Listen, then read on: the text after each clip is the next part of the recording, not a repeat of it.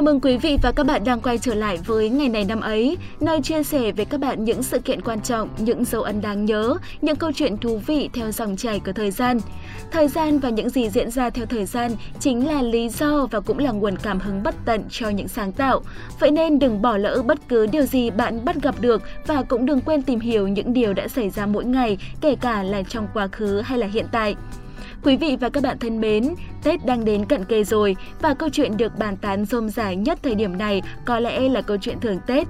Chúng tôi cũng rất quan tâm tới chủ đề này, nhưng bên cạnh đó, chúng tôi còn quan tâm tới cả chuyện thưởng Tết thời phong kiến mà cụ thể là Triều Nguyễn, triều đại cuối cùng của chế độ phong kiến Việt Nam – bởi vì sao ạ? Bởi vì chúng tôi đang thực hiện chương trình Ngày Tết năm xưa. Nếu bạn cũng tò mò và muốn tìm hiểu thông tin về điều vừa được nhắc đến, thì đừng rời khỏi video này nhé. Chúng tôi sẽ chia sẻ ngay bây giờ.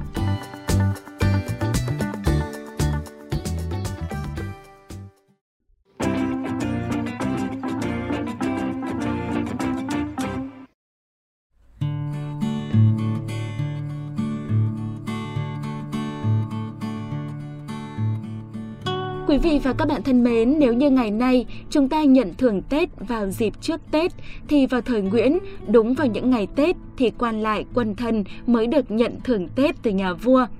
Ngày mùng 1 Tết, nhà vua sẽ ban yến và thưởng Tết cho hoàng thân, quan văn từ ngũ phẩm, quan võ từ tứ phẩm trở lên – Sang tới ngày mùng 2 Tết, vua đến làm lễ tiến tân và chiêm bái tại Điện Phụng Tiên, nơi thờ các vua và hoàng hậu Triều Nguyễn đời trước. Sau đó ban thưởng cho các quan văn từ lục phẩm, võ từ ngũ phẩm trở xuống. Ngày mùng 3 Tết, nhà vua lại đích thân đến Thái Miếu làm lễ, sai các hoàng tử hoàng thân đến tế tại triệu tổ miếu và miếu hoàng khảo. Ngoài ra, ngày đó vua ban thưởng cho biển binh, lính thợ chấn giữ ở các đồn lũy. Theo các tư liệu về triều Nguyễn, mỗi vị vua lại có những cách ban thưởng khác nhau. Qua lại có khi được thưởng tiền, có khi được thưởng chức, có khi được thưởng yến tiệc, nhưng cũng có khi chỉ được thưởng một món quà tinh thần rất thú vị, đó là một bài thơ. Cụ thể, dưới triều vua Gia Long, vị vua đầu tiên của triều Nguyễn, đất nước vừa thống nhất, do vậy việc thưởng Tết cho quan lại không được nhắc tới nhiều. Chỉ có một lần vào năm 1808, vua Gia Long mới ban thưởng cho triều đình.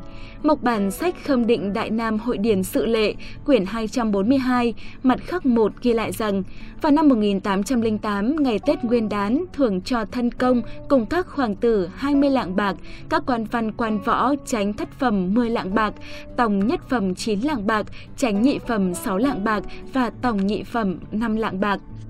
Sang đến thời vua Minh Mạng, vị vua thứ hai, việc thưởng Tết cũng được chú trọng hơn bởi vua muốn động viên khích lệ trăm quan trong một năm đã ra sức giúp cho công việc của triều đình. Từ trước Tết, vua Minh Mạng đã ra lệnh cho phủ tôn nhân, bộ lại, bộ lễ và bộ binh lập danh sách những người xứng đáng được thưởng từ hoàng tử, hoàng thân đến các quan văn võ và ủy viên các địa phương rồi chỉnh lên vua xem xét. Đến ngày mùng 1 Tết, sau khi hoàng tử, hoàng thân và trăm quan làm lễ khánh hạ, vua Minh Mạng truyền chỉ ban yến tiệc và ban tiền thưởng xuân cho triều đình. Tùy vào những chức trách của từng người mà tiền thưởng cũng có phần khác nhau. Cụ thể là hoàng tử, chư công, mỗi người được thưởng một đồng tiền vàng minh mạng khắc con rồng bay. Quan ở kinh, tránh nhất phẩm được thưởng đồng tiền bạc kiểu phi long nhỏ hơn 10 đồng. Tòng nhất phẩm thường 9 đồng, tránh nhị phẩm 8 đồng, tòng nhị phẩm 6 đồng, tránh tam phẩm 5 đồng, tránh tứ phẩm 3 đồng, tòng tứ phẩm 2 đồng. Các viên hành tàu ở phủ nội vụ tổng ngũ phẩm trở xuống đều 1 đồng. Có năm đinh dậu 1837, để tỏ ý đầu xuân rộng ban ân trạch, vua Minh Mạng đã xuống dụ ban thưởng cho cả những chức quan thấp vì đã làm việc cần cù suốt năm. Đến thời vua Thiệu Trị, vị vua thứ ba của triều Nguyễn, nối tiếp truyền thống của cha ông, vào dịp Tết Nguyên đán năm 1845, ông đã xuống dụ cho quần thần. Đón Tết lành đầu năm, thể theo sự sinh trưởng của đạo trời, bàn yến và đồ vật để chào đón phúc xuân. Vào ngày đầu năm mới, sau khi tổ chức cho trăm quan ăn yến tiệc linh đình, vua Thiệu Trị sẽ ngự ở điện Đông Các, cho triệu đình thần vào hầu, ban nước trà uống, rồi đưa cho xem bốn chữ là Trung Cần Phúc Thọ do vua viết, rồi hạ lệnh giao khắc in để ban cấp. Vào thời vua tự Đức là vị vua thứ tư, lại có cách thưởng riêng theo từng năm.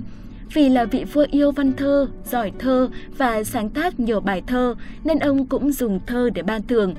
Tết Mậu Thân năm 1848, ngồi giữa các quan, vua tự Đức đã đem bài thơ ngự chế do mình làm, đưa cho quần thần xem rồi thông dong bảo rằng Chậm muốn vua tôi thân nhau như một thân thể, chẳng khác gì cha con trong một gia đình.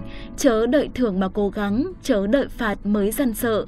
Các người nên cố gắng khuyến khích lẫn nhau, chớ để cho văn thì yên lặng, võ thì chơi bời, đó là lòng mong mỏi của trẫm. Sau đó, vua tự Đức sẽ ra lệnh đem bài thơ ban trong ngoài.